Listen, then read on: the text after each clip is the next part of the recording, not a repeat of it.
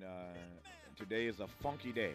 It's a funky day in America, uh, and so we are we're calling up the Godfather Soul, James Brown, to get us through these three hours today. We spent yesterday talking about the blues, uh, and we could have we could have reprised um, uh, some of that blues music uh, uh, for today's program. but you know me, we never let misery have the last word, even as we talk about the gutting of affirmative action in college admissions in this hour. We never, at our best, we don't let misery have the last word.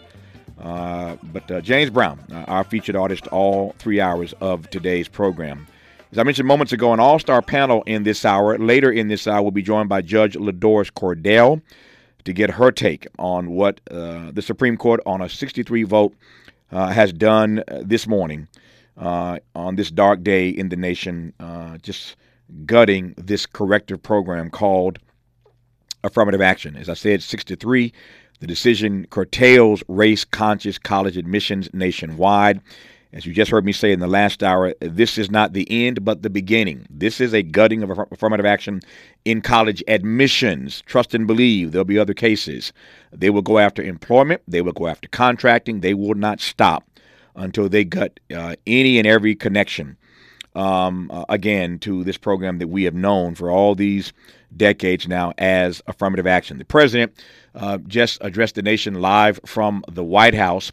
Uh, let me give you uh, just a minute or so of what he had to say, and then I want to juxtapose that by telling you what Kevin McCarthy, the Republican Speaker of the House, just had to say. Here now, the President of these United States.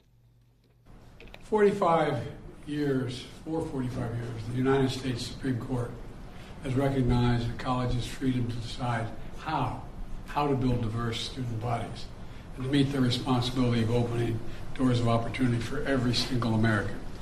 in case after case, including recently, uh, just as a few years ago in 2016, the court has affirmed and reaffirmed this view that colleges could use race not as a determinative factor for admission, but is one of the factors among many in deciding who to admit from a, quali- from a qualified, already qualified pool of applicants. Today, the court once again walked away from decades of precedent and make, as the dissent has made clear. The dissent states in today's decision, quote, rolls back decades of precedent and momentous progress, end of quote. I agree with that statement from the dissent. From the dissent. The court has effectively ended affirmative action in college admissions, and I strongly, strongly disagree with the court's decision. That's the President of the United States uh, strongly disagreeing with the court's decision this morning. This now from the Republican Speaker of the House, Kevin McCarthy, and I quote The Supreme Court has uh, just ruled that no American should be denied educational opportunities because of race. Now, students will be able to compete based on equal standards and individual merit. This will make the college admissions process fairer and uphold equality under the law. Their two positions could not be more diametrically different. Uh, no surprise there. Uh, I welcome now into this conversation uh, the host of You Must Learn, uh, distinguished UCLA professor, uh, Dr. Tyrone Howard, and the chief national political affairs uh, uh, analyst and host of A More Perfect Union, Sundays on the Tens. Um, both of these brilliant minds uh, host programs on this station, and how pleased am I in a moment like this to have this stable of black brilliance, uh, black excellence to tap into for a conversation such as this at a time such as this. Dr. Howard, how are you today, sir? I'm hanging in, Tavis. How you doing this morning? I'm doing the best I can. And as I say all the time, if I complained, I'd be an ingrate, but I got some complaints this morning. Uh, Dr. Quartey, how are you, sir? I'm holding on to hope. There you go. That's all we can do in moments like these is hold on to hope. Uh, Dr. Howard, you first. Uh, I don't need to even ask anything. I'll just uh, say go. Yeah, court got this wrong. At least the majority got it wrong. And I think this is another way in which we see how white supremacy plays itself out. That any type of advancement from black folk and other folk of color is seen as a threat to white dominance. And I think the court basically wants to say that, as you know, Justice Thomas said, the colorblindness is what the Constitution is all about. It's never been the case. We're going to see a dramatic decrease in the number of black and brown folks on campuses. And it's just a, another reminder of the work we've got to do to ensure that we don't let the roots of racism deny what so many folks have fought for. And I'll also add this, Tavis. You know, part of what bothers me about this ruling is this, this idea that somehow there are all these black folks on campuses who are there who are unworthy, who are undeserving, who are uh, are not highly talented and brilliant, you know, contributors to the campus environment. I'm on these college campuses. I do not see these numbers that I think folks are fearful of. But there's this prevailing belief that if there's one black student that's there, and that he or she is a little bit more unqualified than a white student, that there's something wrong with that, and that has to be undone. And finally, I'll say this. You know, folks are upset about the kind of privilege they think that comes from having race being a factor, not being the factor.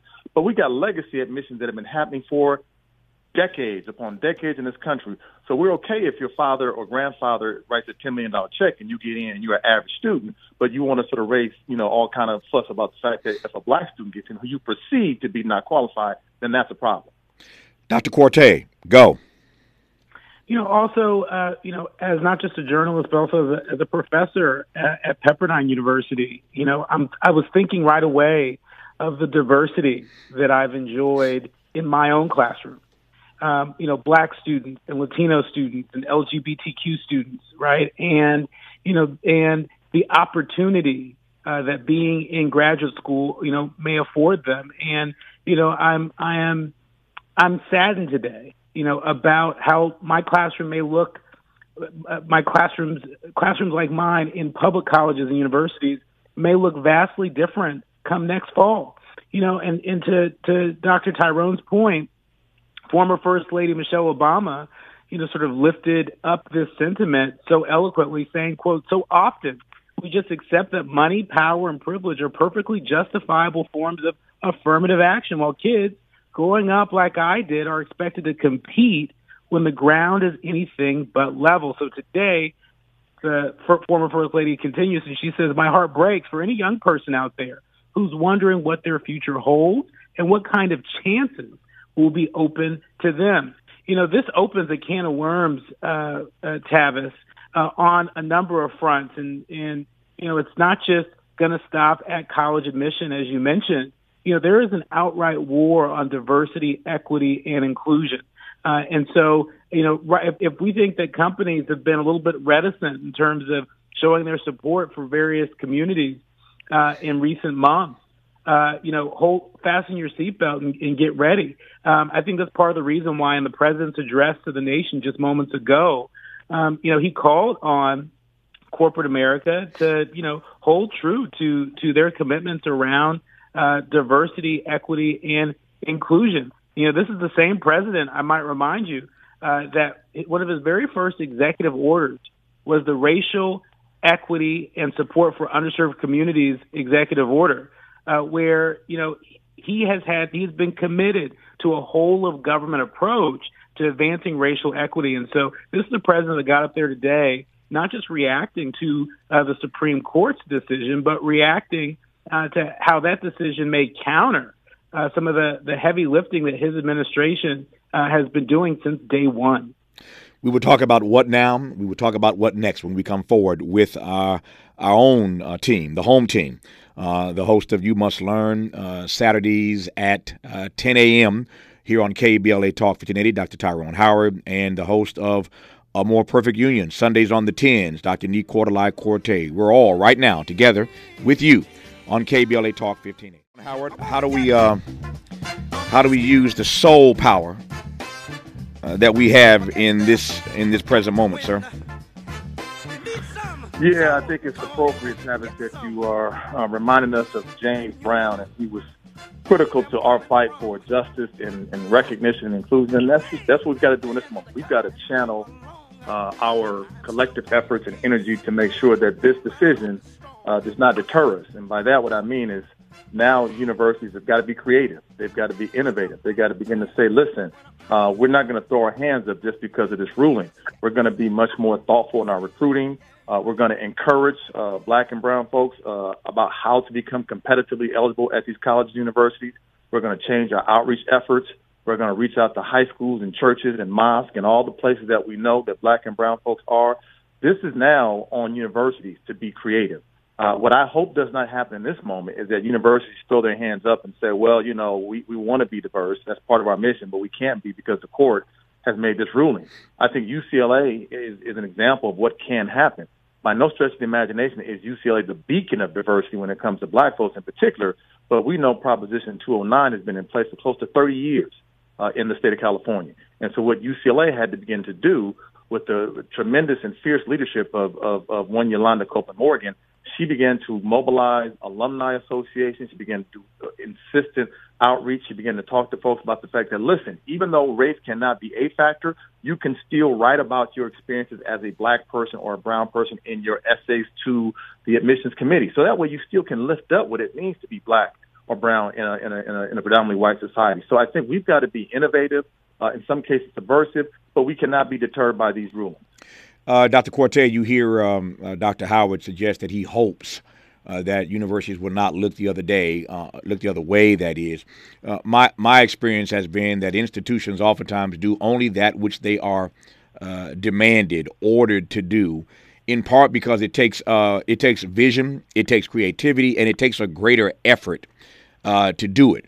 Uh, now, if you believe in it, uh, you advance those issues. Uh, but oftentimes, again, people only do what they are mandated to do. If they're not mandated to do it, then they don't do it. So I, I hear his hope that institutions won't look the other way. But how do you read this moment?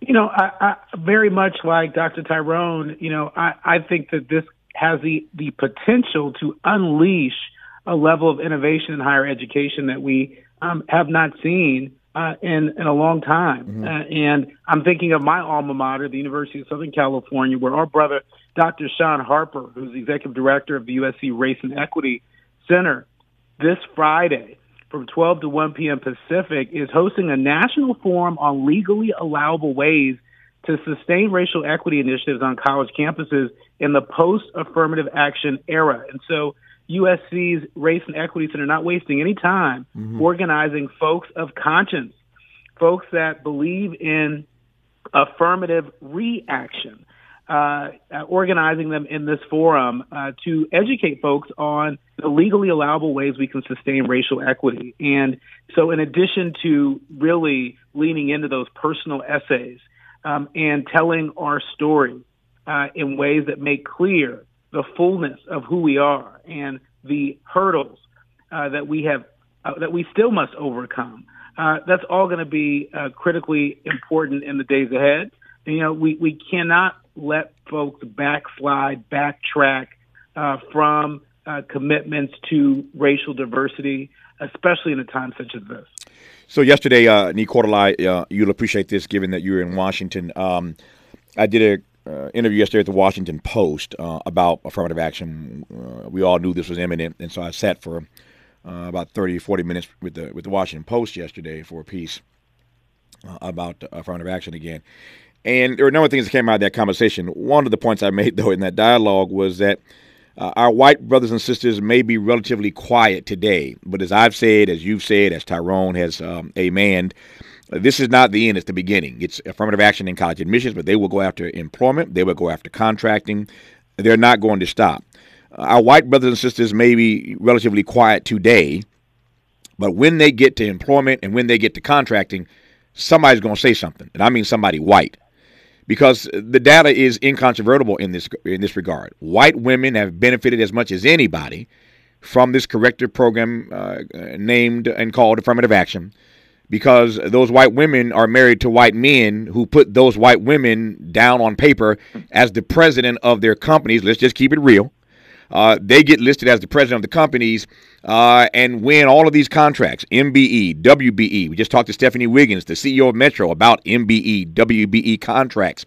But a whole lot of white folk, white women, white husbands, and their white families, their white households have benefited greatly from affirmative action. So they may not say anything today because this betters the chances that more of their white kids will get uh, seats in these classrooms. But when it comes to employment and when it comes to contracting, excuse me, somebody's going to say something. I don't know whether it'll be too late at that point. Uh, and, I'm just offering that as a way to see uh, a little further down the road in the quarter line, but I yield to you for your thoughts. Yeah, I mean, you know, this is, um, you, you, you know, uh, as you as you walk through the potential long range impact this may have, mm-hmm. you know, uh, right away I started thinking about, you know, what does this mean for legacy based admission? You know, uh, so if if you can't check a box on an application to indicate, you know, your race, well, can you indicate that your legacy? And if so, doesn't that give legacy kids uh, a leg up? And so there are. I'm still pouring through the decision, but these are some of the questions that that sort of came up to me. What are some of the implications in terms of scholarships? There are plenty of race-based scholarships out there, right? And so, you know, does this affect how colleges and universities can dole those out? You know, and there's there is uh, undoubtedly there will be an economic impact uh, for uh, black folks uh, and other folks of color. Uh, you know, when it comes to going to college, right? And so, if our access has been limited, right, and if access to scholarships and financial aid may be limited, at least from a race-based perspective, you know, then you know, then where do we go? You know, and and one place we might go, where we have gone for a long time. My parents went to an HBCU. In fact, they met an HBCU in Texas. You know, this may be a boon to historically black colleges across the country and and to uh, PWIs, predominantly white institutions. Uh, they may be wise to strengthen their consortium agreements, you know, with HBCUs, you know, in order to maintain a level of, of diversity in the classroom and on campuses. What about that latter point that uh, Dr. Quartey makes, Dr. Howard, about uh, the impact this might have on HBCUs?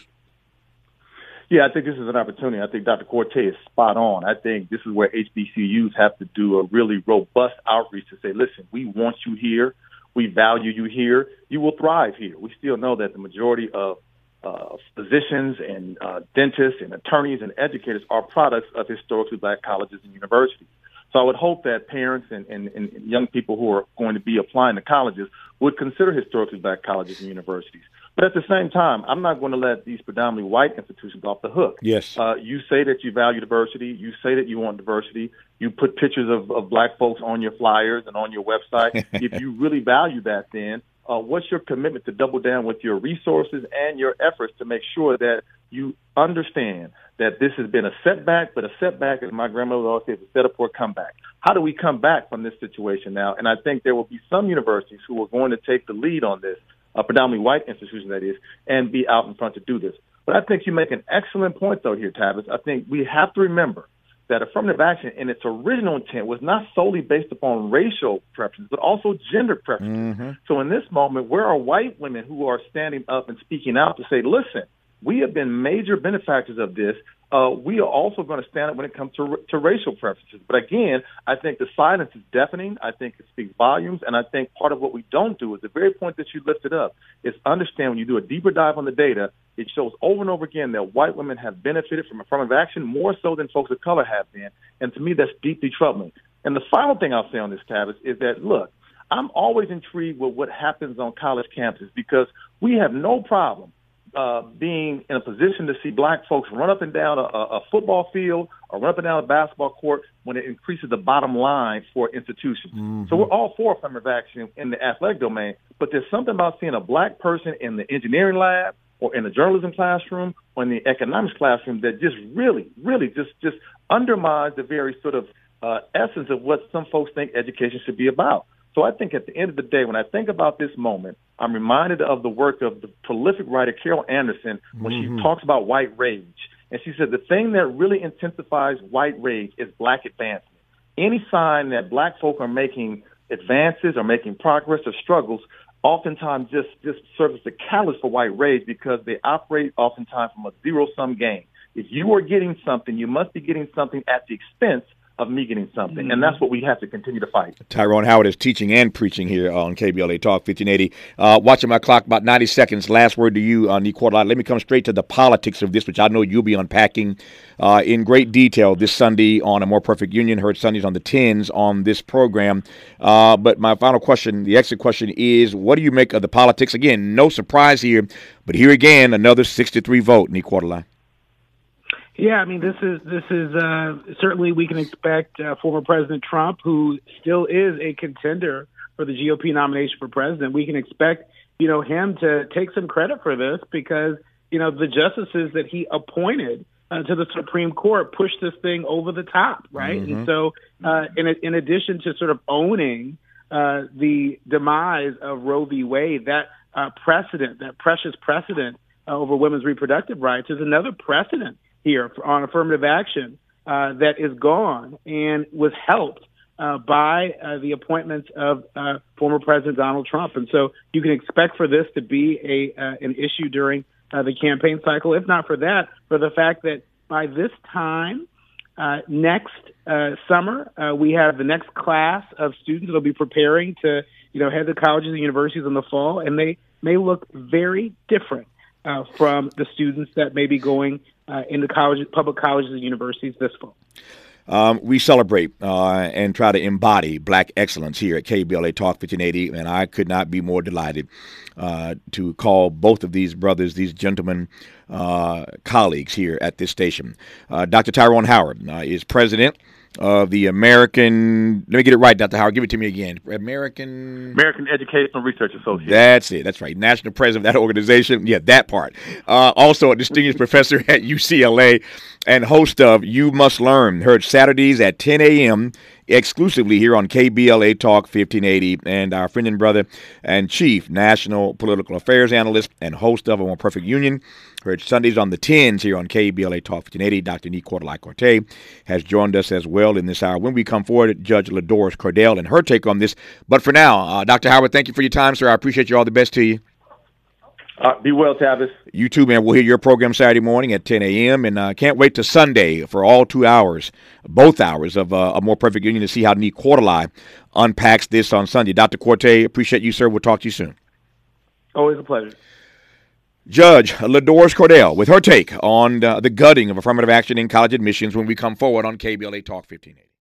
45 years, for 45 years, the United States Supreme Court has recognized a college's freedom to decide how, how to build diverse student bodies and to meet their responsibility of opening doors of opportunity for every single American. in case after case, including recently, uh, just as a few years ago in 2016, the court has affirmed and reaffirmed this view that colleges could use race not as a determinative factor for admission, but as one of the factors among many in deciding who to admit from a, quali- from a qualified, already qualified pool of applicants. Today, the court once again walked away from decades of precedent and make, as the dissent has made clear. The dissent states in today's decision, quote, rolls back decades of precedent and momentous progress. End of quote. I agree with that statement from the dissent. From the dissent. the court has effectively ended affirmative action in college admissions, and I strongly, strongly disagree with the court's decision. That was the president of uh, the United States, Joe Biden, um, moments ago. Uh, in case you uh, didn't hear that at the top of the hour, I wanted to give you a sense of what the president has had to say about this gutting of affirmative action in college admissions. And here again, uh, the comment of Kevin McCarthy, the Republican Speaker of the House, could not be uh, more different than what the president had to say. Uh, and I quote from the Speaker The Supreme Court just ruled that no American should be denied educational opportunities because of race. Now, students will be able to compete based on equal standards and individual merit. This will make the college admissions process fairer and uphold equality under the law. Once again, you couldn't have two more uh, diametrically opposed statements from the president uh, and from the Speaker of the House. I don't need to say much more than that. Uh, I am pleased to welcome Judge LaDoris Cordell back to this program. Judge Cordell, take it away. Hi, Tavis. Um, this decision upends uh, decisions from the Supreme Court that have supported affirmative action. And by affirmative action, I mean a holistic approach to admissions, meaning that race is a factor, but not the only factor in deciding who gets into these colleges. Also, understand these two colleges that were the uh, defending affirmative action uh, were specifically picked by this organization that sued, that was put together by Edward Blum. Uh, one is a prestigious public institution, the other prestigious private one. And this affirmative action case is really geared at the elite universities that produce and create the pipeline, especially for people of color, for people who go into law schools, become our lawyers, our judges, our engineers, and our physicians. However, that being said, um, this decision, in my view, did not end affirmative action in admissions. Let me say that again. Mm-hmm. This decision did not end affirmative action in admissions. And why do I say that? This decision made it more difficult and more tricky to use race, but the court did not exclude race as a factor. So there are 237 pages that comprise not just the opinion, but also the concurrences. That's the justices of the six who supported this. And there are dissenting opinions, one by uh, Justice Sotomayor and one by uh, Ketanji Brown Jackson. Um, and the best way to understand a Supreme Court decision, in my view, is to read the dissent. If you read the dissent, you'll understand exactly what the majority did. So I'm going to just give you a couple of lines from Sotomayor's dissent, and you'll see why I believe and stand by the statement that this decision did not end affirmative action. Mm-hmm. Here it is. This is from it. In a single paragraph at the end of its lengthy opinion, the court suggests that, quote, nothing in today's opinion prohibits universities from considering a student's essay that explains, quote, how race affected that student's life. So that's directly from the dissent, quoting from the opinion. So while you can't say race is one of our factors, you can consider race. And I encourage applicants to any of these universities to make sure that they talk about their race when they write their essays. And what's also interesting, the court gave an exemption or an exception to military schools, colleges, and universities, saying that race can be a factor because race and diversity is important for national security. So they are hypocritical. Mm. On the one hand, they say we have to have a colorblind society. And on the other hand, they're saying, well, uh, you can talk about race in your application, and race can be an explicit factor when we're talking about admissions to military schools. It makes no sense. Hey, one uh, other thing. Sure, please, please, please. Yes, one, please. one quick thing. Mm-hmm. In, in Soto Sotomayor's uh, dissent, she just ripped apart Clarence Thomas's concurring opinion. She took every point he made, which and showed that it was not supported by any kind of evidence of all, and she just ripped it to shreds. So I believe little will change in affirmative action. It's just that the universities and missions uh, and uh, colleges cannot use the words race, um, and they can, however, absolutely consider race as a factor as long as they don't explicitly say it we just had two guests. First of all, thank you for that brilliance. Uh, I was just saying moments ago that I love being able to tap into my own team here. Uh, Dr. Quartey, Nii-Quartelai, and Dr. Howard Tyrone just had them on for half an hour. Uh, and here we come with more brilliance, of course, uh, judicial brilliance uh, in Judge LaDoris Cordell. I, I, just feel like I'm so fortunate uh, to have all these black minds to tap into in this hour. That said, um, does any part of what you just said um, suggest to you that we aren't going to see a significant drop in the admissions of black folk and other students of color because that is not how Dr. Howard and Dr. Quartey felt about it in the first half hour of this hour. Sure. So there is a basis for them saying this in that in California with Prop 209, uh, the voters, majority of voters, those who voted, uh, said that you can't use race as a factor in affirmative action. And so, for example, at the UC campuses, the enrollment of black and brown students has dropped, mm-hmm. uh, meaning if you just focus on the socioeconomic concerns and nothing else, you're going to get a drop. What I'm saying here is that if you read this opinion carefully, mm-hmm. and I encourage people, you don't have to read 237 pages. Just read Justice Sotomayor's and Justice Jackson, Brown Jackson's dissents. You'll understand what this opinion means. So initially, I think that if people just take the approach, well, affirmative action's over, they're wrong.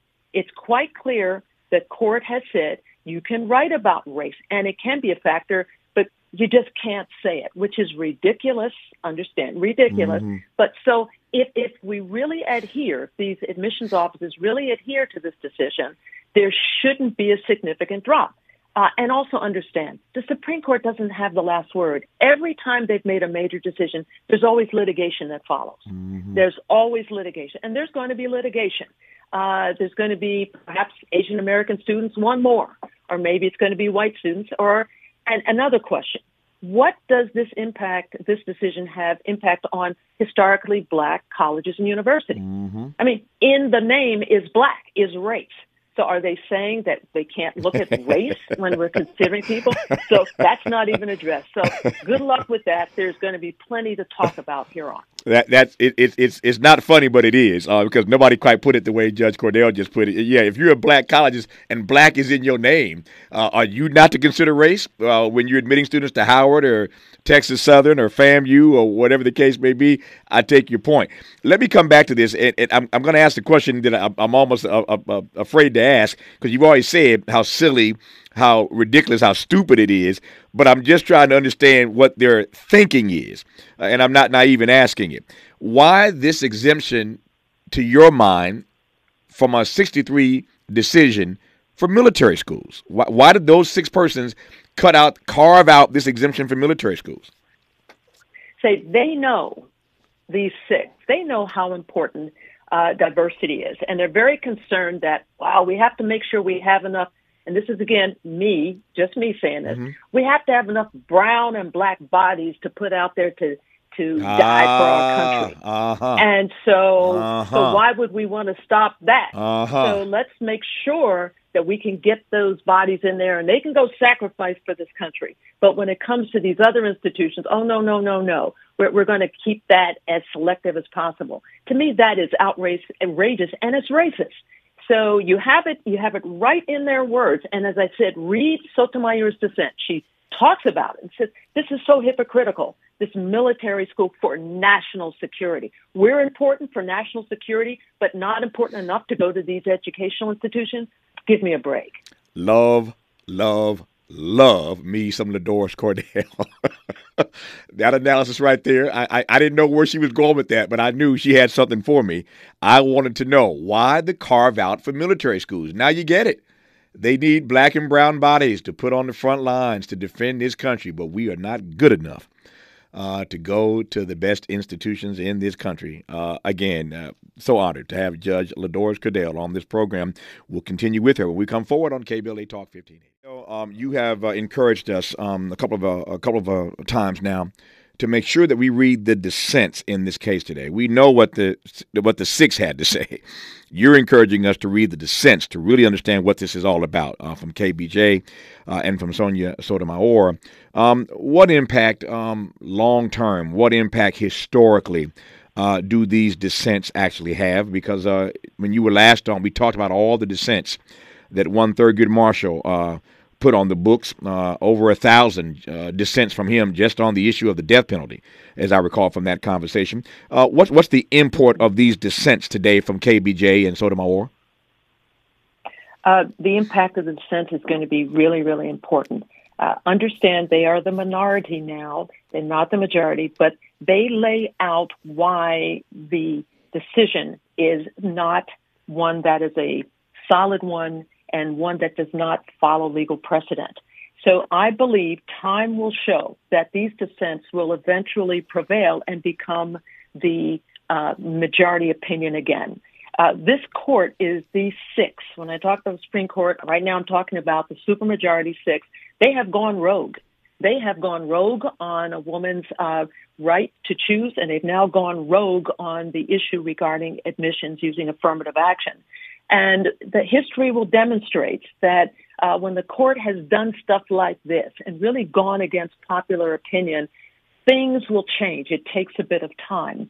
Um, and, and in doing so, just, just one thing I have to, to mention about Clarence Thomas. Mm-hmm. Um, one of the arguments he made was that the use of race in this, you know, holistic admissions, which is what we do now, holistic, leading a, a bunch of factors, this is what he said. He said it leads to the inevitable underperformance by black and Latino students at elite universities, and I'm quoting from him, because they are less academically prepared than the white and Asian students with whom they must compete. Mm. And it was Sotomayor was great. She wrote, Justice Thomas speaks only for himself. And she was basically saying, yeah, you probably couldn't compete you mm-hmm. probably felt that you were out of your league, but that is not true statistically. And she writes about that in her dissent as well. So he's just putting out um, his ideas based upon his um, warped attitude about race mm. and about his own people. And he's written about it in the dissent. That's why it's so refreshing to read this dissent and understand better, not just the fact that uh, they're in the minority, but she points out here's what the opinion actually said. So I go back to her comment about that last paragraph mm-hmm. um, in their final paragraph, saying we don't, we're not going to prohibit race from being considered. The student wants to write about his or her race, put it in the essays, and it can be considered. But basically, they're saying just don't say it out loud, which yeah. is preposterous. That's also uh, that line that you read from Clarence Thomas's um, uh, opinion. That that is uh, that's also a pretty stunning and damning indictment of himself. Well, when one considers that he That's got right. into Yale, he got into Yale Law School on an affirmative action program. Is he suggesting That's that he underperformed at Yale? And if he did underperform at Yale, he still got a seat on the Supreme Court. He's the longest serving justice now. That's an indictment of himself, is it not? That's that's exactly right. And we all know that his seat on the Supreme Court was one that was a reactionary appointment by the first Bush Mhm. after Thurgood Marshall left. And he, he clearly was not the most qualified person of color to sit on that bench. That man had only been a judge for 18 months, Mhm. and he had worked at the EEOC for his entire legal career. He was mediocre. Mm. That's fine, but we had much better. And so here he is now writing, and again, even his reasoning shows mediocrity in my view, and that's why Sotomayor, Sotomayor ripped into him the way she did. And and I want to add something. When Scalia, who who died, Mhm. was on the court, and he commented again, echoing really what Thomas has said today. But this is what he said, and this this really gets me because it's so blatantly racist. This is a quote from Scalia. There are those who contend that it does not benefit African Americans to get them into the University of Texas. This is the lawsuit in 2016 that affirmed affirmative action. But let me go. Okay. Uh, where they do not do well, as opposed to having them go to a less advanced school, a slower track school where they do well. And he says one of the briefs pointed out that most of the black scientists in this country don't come from schools like the University of Texas. They come from lesser schools where they do not feel they're being pushed ahead in classes that are too fast for them. that is so blatantly racist and stereotypes uh, black and brown people who are uh, students are in school. And that's the mentality.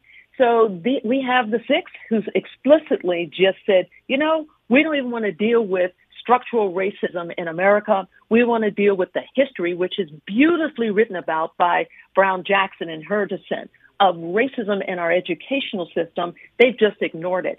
The other thing, one last thing here, that the court relied on was a statement in an opinion made by Sandra Day O'Connor, where she said, 25 years from now, we shouldn't have to have worry about having race as a part of affirmative action. And what these justices did today was like, okay, 25 years is up, mm-hmm. so I guess we, you know, we should really move on. That is absolutely absurd. And as I said, Sotomayor mm-hmm. in her dissent just tears that apart. When we come forward in our many moments, I want to talk about the point you make now about why people are looking at the clock, as it were, and not the data.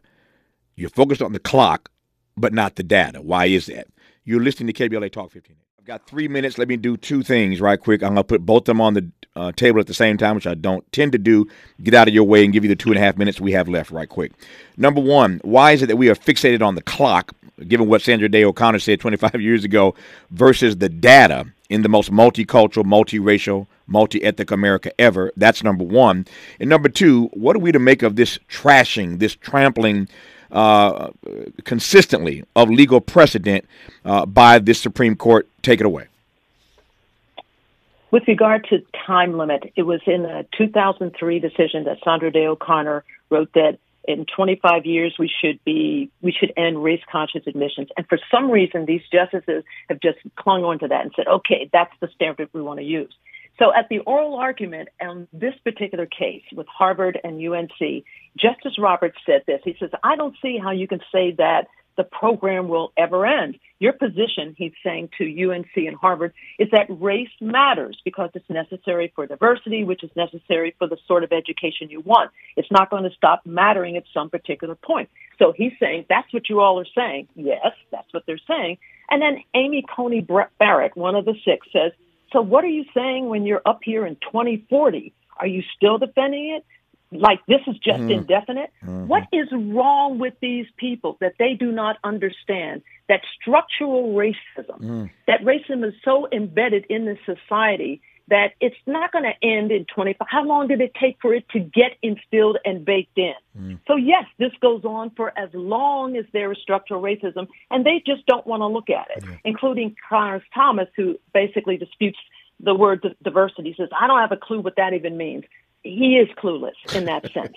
Um, so let me just move yes. on. So the data is clear. Yeah. We we know the wealth gap. We know all of that. They are just ignoring it because they're ignoring it, and they just don't want to go there. Mm-hmm. All right. So let me get back to the trampling of constitutional precedent. Mm-hmm. So the purpose of the Supreme Court is to review decisions from lower courts and to then say, okay, this is the rule of law. This is the law of the land.